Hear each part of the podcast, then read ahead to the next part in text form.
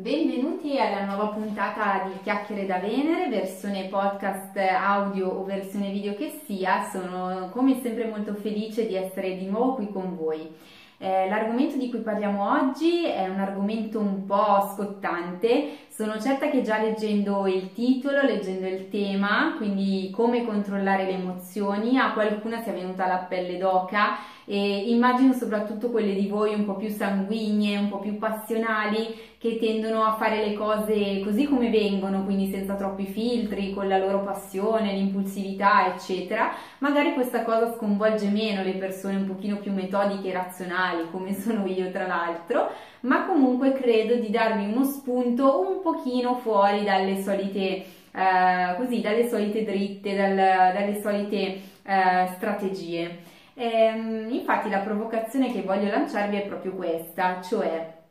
cosa ne dici di poter imparare a controllare le tue emozioni, controllare le tue emozioni, quindi a cominciare a pensare alle tue emozioni in termini di utilità e non di spontaneità.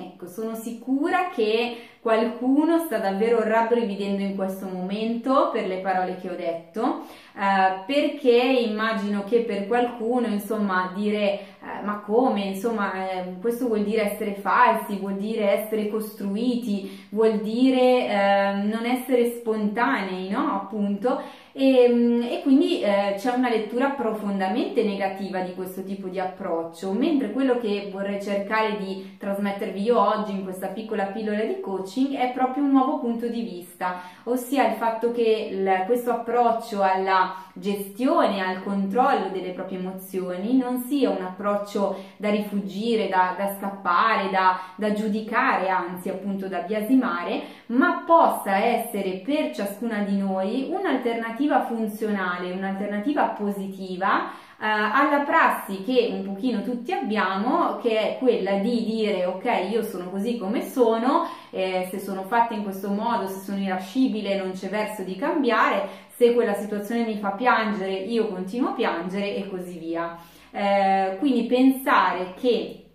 siamo fatte così e che succede quella determinata cosa A e noi automaticamente abbiamo quel comportamento B e che la cosa non si possa cambiare, è in realtà per me un pregiudizio eh, proprio a priori che vorrei cercare di farvi eh, in qualche modo uh, scomparire o comunque mettervi quantomeno la pulce nell'orecchio del fatto che ci sia un'alternativa possibile a questa cosa che invece da tutti è data abbastanza per assodata a parte da coloro che ovviamente si occupano di crescita personale, di sviluppo personale, di programmazione neurolinguistica, per cui in realtà quello che vi sto proponendo eh, in questa pic- piccola pillola di coaching sono cose invece già, eh, già insomma molto note. Ehm, quindi lanciata la provocazione, adesso cerco di spiegarvi un attimino le ragioni eh, e quindi di conseguenza di farvi riflettere su questa cosa. Allora, ehm, immagino che tu stessa abbia ehm,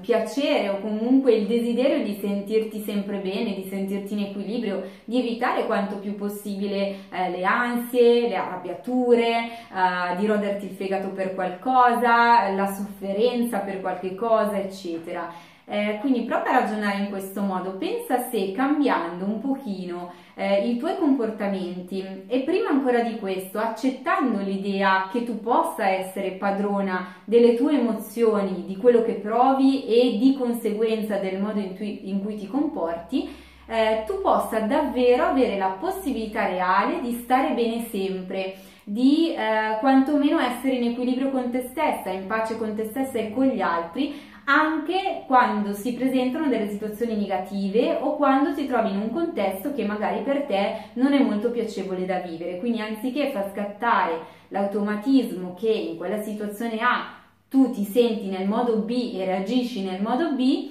questa cosa si possa cambiare e quindi anche nella situazione A di massima negatività tu possa finalmente sentirti in un modo più positivo, più propositivo o comunque non così pesante come è la tua prassi abituale. Non è una cosa bella, sono certa che questa cosa